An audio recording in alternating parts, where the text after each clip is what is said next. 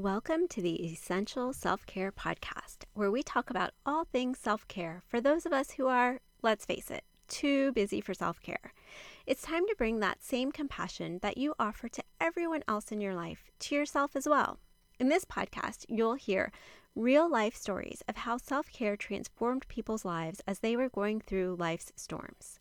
You'll learn practical, actionable tools to begin the self-care journey yourself as well. Because like I always say, small changes make a large impact. I'm your host, Doctor Sheetal Ajmani. I'm a physician, best-selling author, and the founder of Radiant Living Institute, where I guide strong, successful women to get unstuck and learn to live radiantly again through major life transitions. Through my signature program, Reclaim Your Radiance, you'll reclaim your worth, renew your energy, and restore your happiness in your life, career, and relationships. To get started, download your free guidebook, Six Simple Yet Powerful Steps to Create Your Radiant Life at radiant living institute dot com. Quick disclaimer before we get started. The information in this podcast is for educational purposes only and is not medical advice. Always seek the advice of your own medical practitioner and or mental health provider about your specific situation. Now, let's get started. What is essential self-care? Here's the thing. I see the words radical self-care everywhere, and I get it. This concept of self-care can be a radical one. To shift from focusing on everyone else's needs to tuning into your own, that can be a really hard mindset and lifestyle shift. And so the word radical, which to me brings to mind that it's something extreme or far-fetched or requires great effort. I can understand why that word is used alongside self-care so much these days.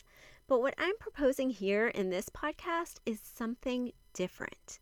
That self-care isn't radical or extreme, that it doesn't have to be hard or require significant amounts of time or energy, but that we reframe this idea of self-care from being something radical to being essential. And what I mean by that is starting to think about self-care as just part of your daily life.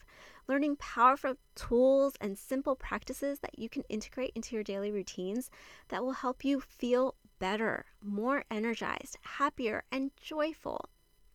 Tools that will build your resilience, or in other words, how quickly and gracefully you're able to get back up after a stumble or a fall.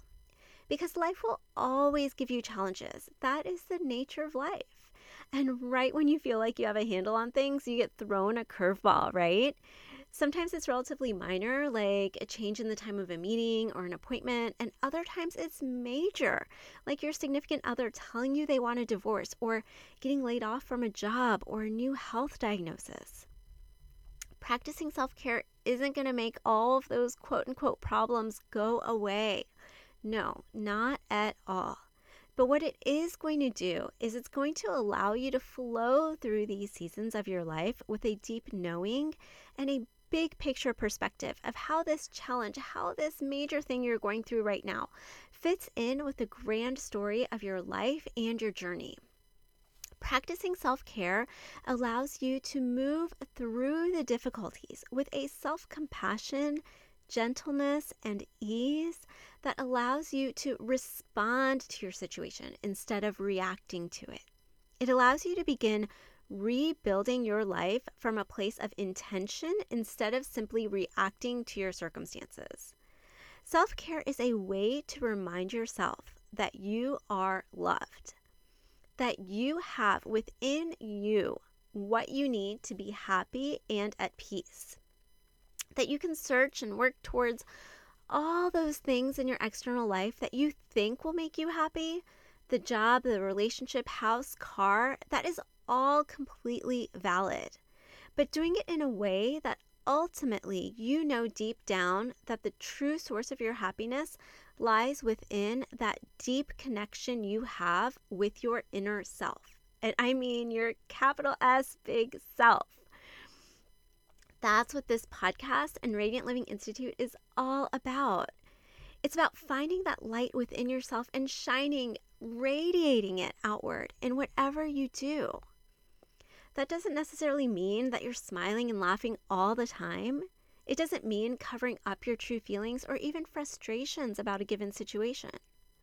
What it means is that you allow yourself to feel all the things that you need to feel, recognizing that it's all part of the grand spectrum of life itself.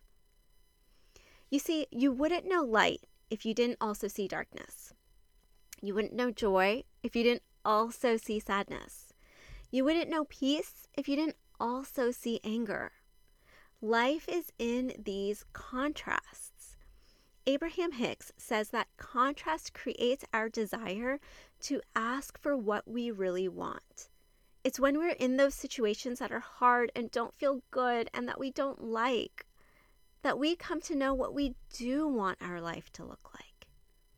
These challenges, if we let them, can be a gateway to understanding ourselves better, to standing strongly and powerfully in what you know deep down that you deserve and are capable of. And so, on that note, I'm going to wrap up this episode. Be sure to subscribe so that you'll know when new episodes are released. Coming up, I'll have more solo casts like this, and you'll also hear from special guests who will share their real-life stories and the tools and self-care practices that helped them get through the tough times. I'll be bringing on experts in a variety of modalities, from physicians to mind-body practitioners, and so much more. So be sure to stay tuned, subscribe, and share this with your friends. Until next time, thanks for listening. If you enjoyed this episode, be sure to subscribe, leave a positive review, and share this episode with someone you know. And remember, your free guide, Six Simple Yet Powerful Steps to Create Your Radiant Life, is waiting for you at radiant living institute dot com. Download it today.